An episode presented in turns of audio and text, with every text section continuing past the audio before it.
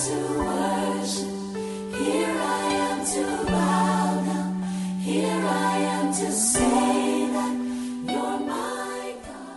if you have your Bibles today, uh, please turn to 1 Corinthians chapter 11, verses 23 to 29.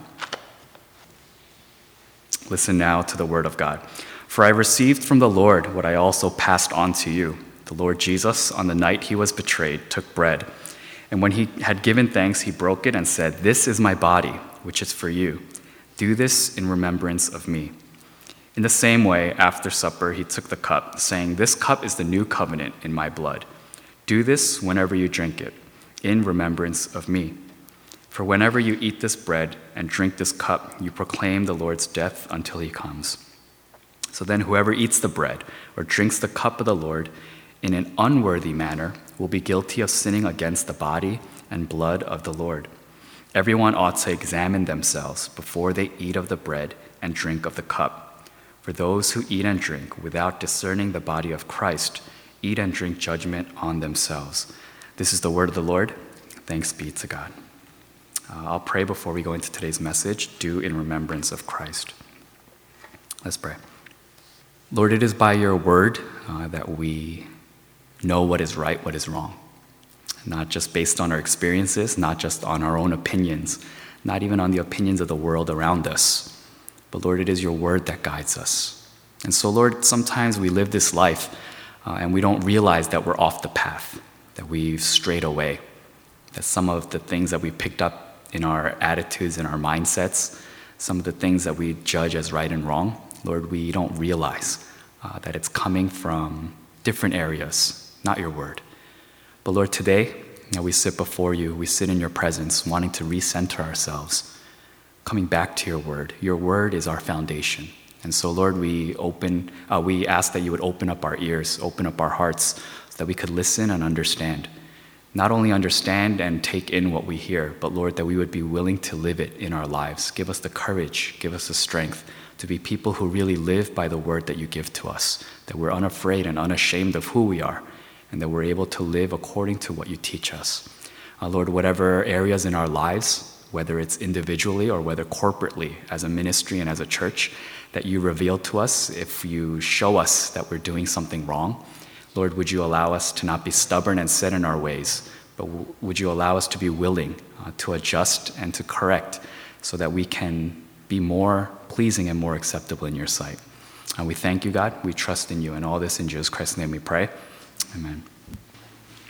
You know, in, in sermon preparation this week, this passage caught my eye. And I will admit that uh, I've not really preached from this passage before. It seems like a very specific topic uh, that Paul was addressing in his letter. And it's one that, you know, unless you're struggling with that in your church, in your ministry, then maybe you don't point to this passage. Maybe it doesn't stick out to you or jump out at you as one that would be preachable uh, for a regular Sunday service. You know, they're discussing the Lord's Supper and some of the things that they were doing right with it, some of the things that they were doing wrong with it, and Paul is trying to correct some of the attitudes uh, that the people in the church in Corinth had towards the Lord's Supper, this holy sacrament, this really, uh, this thing that they did in remembrance of Christ. Uh, and so when I was reading this passage, I, I kept getting stuck on this passage and I kept coming back to it and reading it over and over again. And I was like, why? You know, is it because, you know, am I going to have to preach about, you know, the Holy Supper? Am I going to preach about uh, the breaking of the bread and, and the taking of the wine? And I was like, that's such a specific sermon. And, you know, if there are people who are not uh, part of our ministry or they haven't been to our church before, they're going to be like, what is this guy preaching about? You know, what is this a lesson about? Uh, so I was kind of struggling uh, with this passage this week. And I was asking God, why is this being highlighted to me? You know, like, why am I getting stuck on this? Why such a specific example? And so, you know, I, I read through it, um, and I did struggle a little bit uh, with this passage this week, uh, just kind of praying through why? Why, God? Why this passage? What is it that you want me to speak about? What is it that you want me to highlight? And, uh, you know, as I was reading it, uh, there were a lot of kind of fresh ideas that came into mind. It wasn't just so specific, it wasn't just practical advice, it wasn't just something that Paul wanted to correct, but you know, when I dug deeper into it, it revealed an attitude, a heart of worship uh, something inside of the believers that were gathering, uh, that were kind of doing this wrong thing. And I thought, you know what? I think this is what God wants me to highlight. I think this is what God wants me to preach about.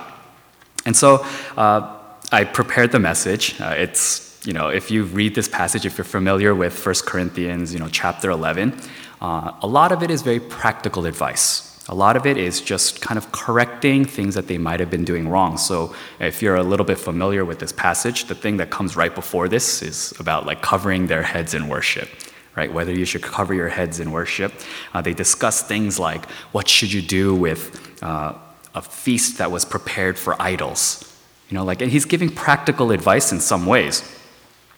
And then all of a sudden, he goes into this idea that they were doing something wrong in their approach towards the Lord's Supper the Eucharist. They were doing something wrong as they were taking of the bread and taking of the wine.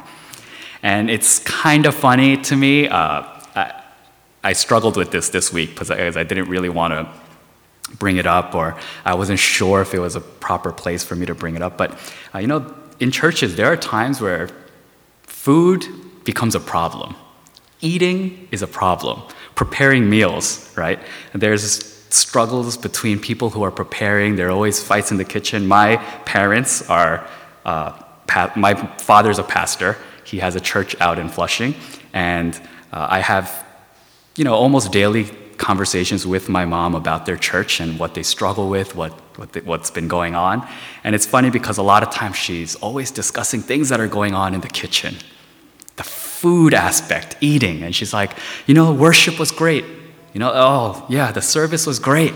Oh, but we had another problem with the food and people that were discussing the food and they said, this is not the right food. This is too little food. This is too much food. We're wasting money on food. And the people who are in the kitchen were struggling with some of the things that were related to food.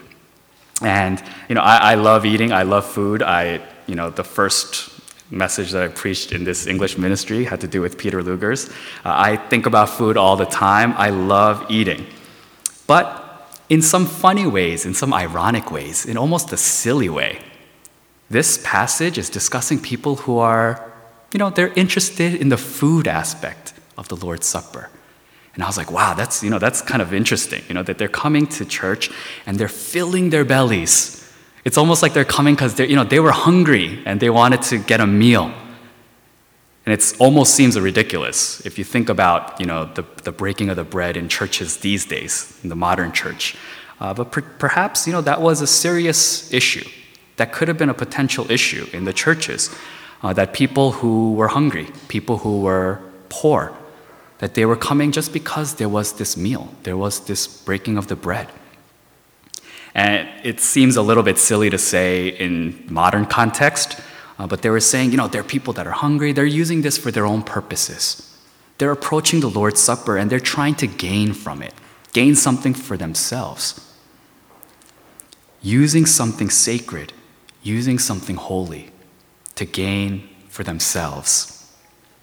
And that was kind of the idea that kind of unfolded in my mind. And I thought to myself, no one does that, right? No one in modern churches would use something holy, use something sacred, use something that's meant for Jesus Christ, something to honor God, but use it for themselves, use it for their own gain, use it to satisfy a desire of their own heart. That doesn't happen in churches today, right? And it got me thinking about certain things that we hold as sacred, that we hold as holy.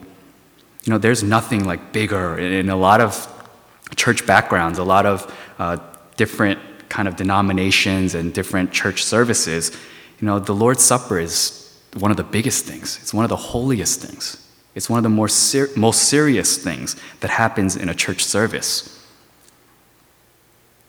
And still, we can take something like that because of our brokenness, because we're human, because we're sinful, and we can turn it into something that it's not. We can turn it into something that it's not meant for somehow we can take something that's that holy, that was given so that we could remember the broken body of Jesus Christ, that we could remember the blood that he shed on the cross, and we could turn it into an idea about a meal, about filling our stomachs, about getting drunk on wine. You know, and that's what was happening in the Corinth church. And it made me wonder what other areas in our churches, in the modern church?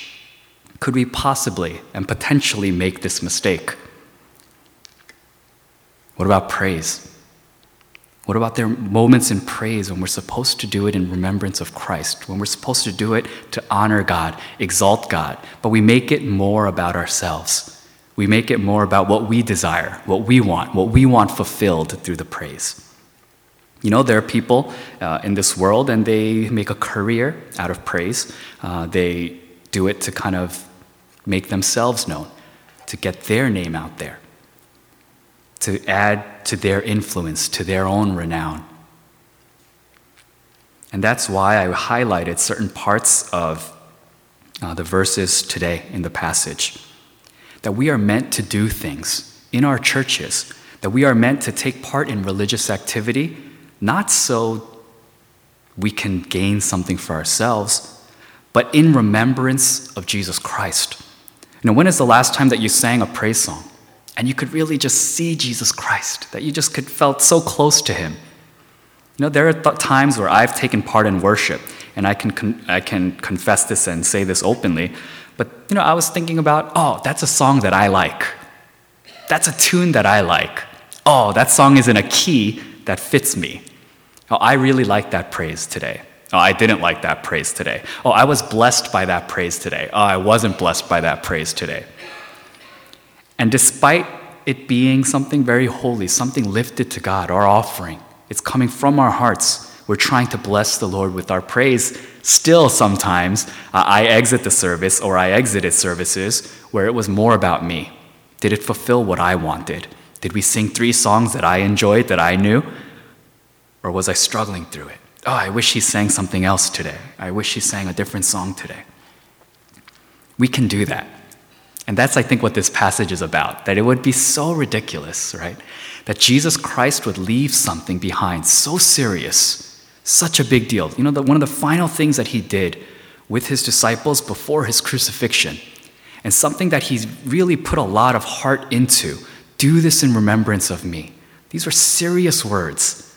You know, he was talking about his crucifixion, his death, his resurrection his whole purpose for coming into this world, and somehow it got reduced because of our humanness, because of sinfulness. It got reduced to, oh, you're sharing in these meals together, and some people are filling their stomachs, some people are getting drunk on the wine. You know, you're excluding certain people, you're including certain people. You see, we have that tendency inside of us. No matter how holy we think of something, no matter how big a deal it is, it happens in our small groups, it happens sometimes in Bible studies things that are meant to be sacred, things that are meant to really get us closer to God, but it becomes more about us. It becomes more about what we desire, what we can receive from it. Churches become like that to people as well a holy space to gather and to worship God together, to come before the Lord, to enter into His presence, to lift up your praise. But all, a lot of times, church becomes what we want, what we're looking for, what we desire, to fill a need inside of our hearts, inside of our, uh, in, to fill one of the needs that we see for ourselves. We can take the holiest of things and we can turn it inwards towards ourselves. This is a human tendency that we have. It happens in all areas, and it's something that we need to be careful of. When I started kind of processing this message and I read the passage again, it seems almost ridiculous. It's like almost comical. It's almost a joke that they would do this sort of thing to the Lord to the Lord's Supper. And basically, Paul must be kind of like pulling his hair out as he's writing this letter, as he's trying to discuss, man, this is something that was so holy, so sacred, you know, something that was so serious as Jesus was, you know, about to take the cross for the sins of this world. And now we're discussing these kinds of things. Now we're talking about the problems in the kitchen, you know, the problems with food, the problems with eating together. And I think that's part of this message. I think that's the highlight of this message that we could take something, you know, so holy that we could even take Sunday services, you know, when we enter into God's presence and we're here to honor and exalt the Lord, and we could turn it into things that are so trivial sometimes, so silly sometimes, that when they rewrite the story, if, if they were to rewrite the story and the history of what we do on a week to week basis, if they were to write a story about my worship experience, my personal experience as I entered into God's presence, it would almost be as comical.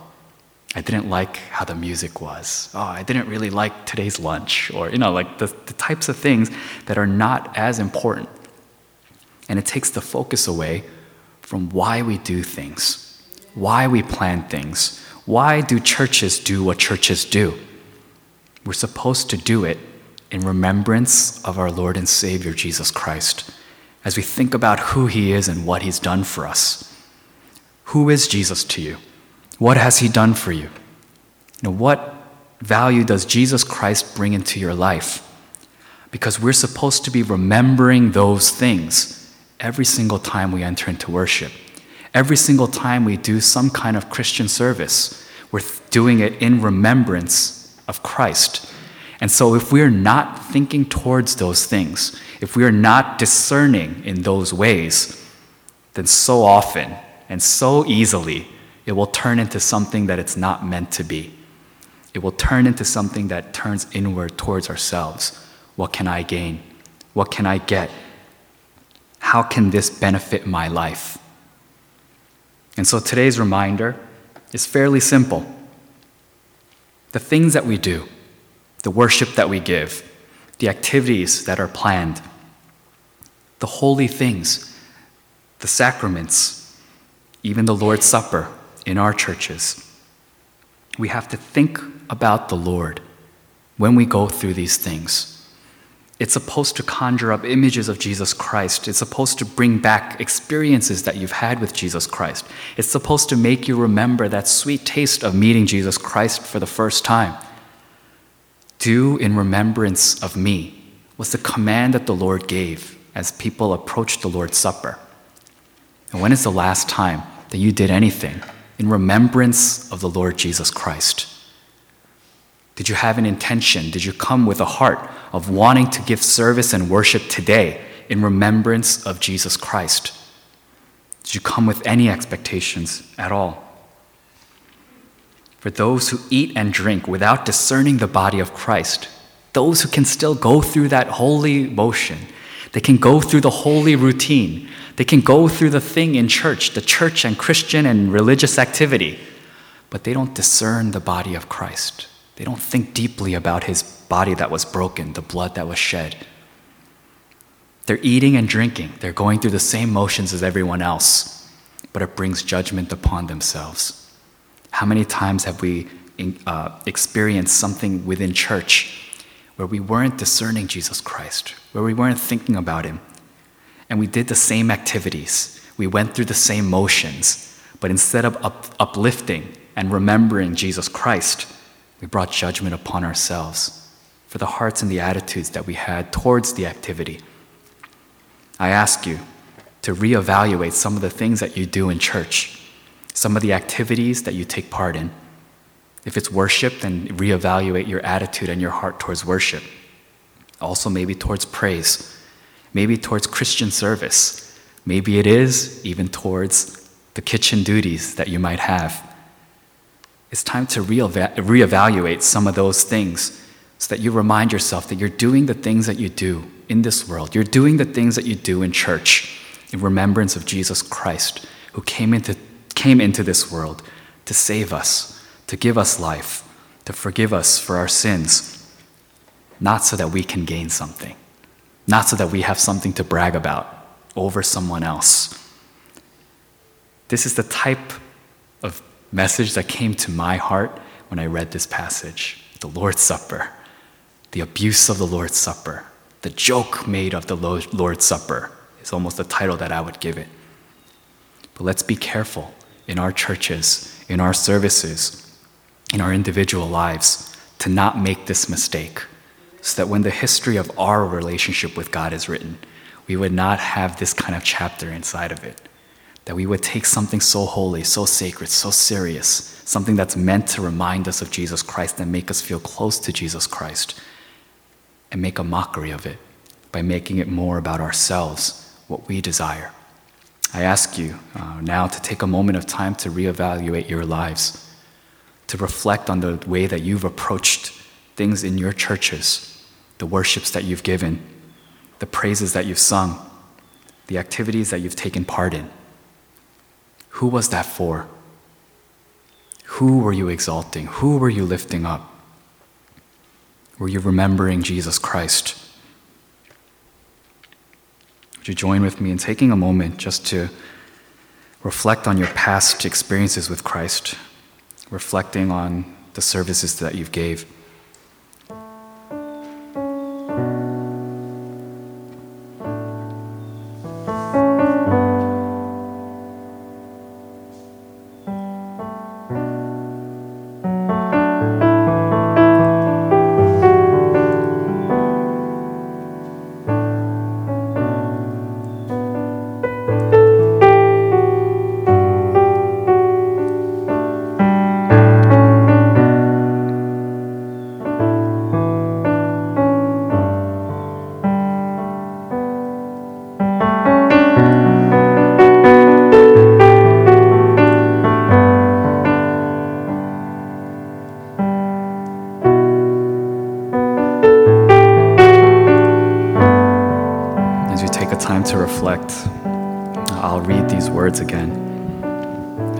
Etched into your heart.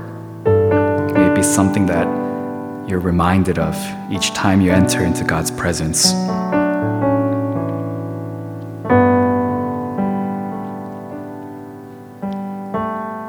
And when he had given thanks, he broke it and said, This is my body, which is for you. Do this in remembrance of me. In the same way, after supper, he took the cup, saying, This cup is the new covenant in my blood.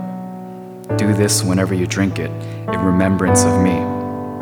For whenever you eat this bread and drink this cup, you proclaim the Lord's death until he comes.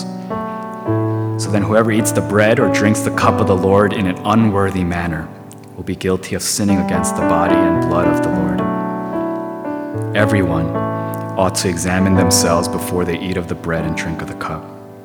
Everyone ought to examine themselves each time they enter into God's presence, each time they take part in activity that involves the Lord. For those who eat and drink without discerning the body of Christ eat and drink judgment on themselves.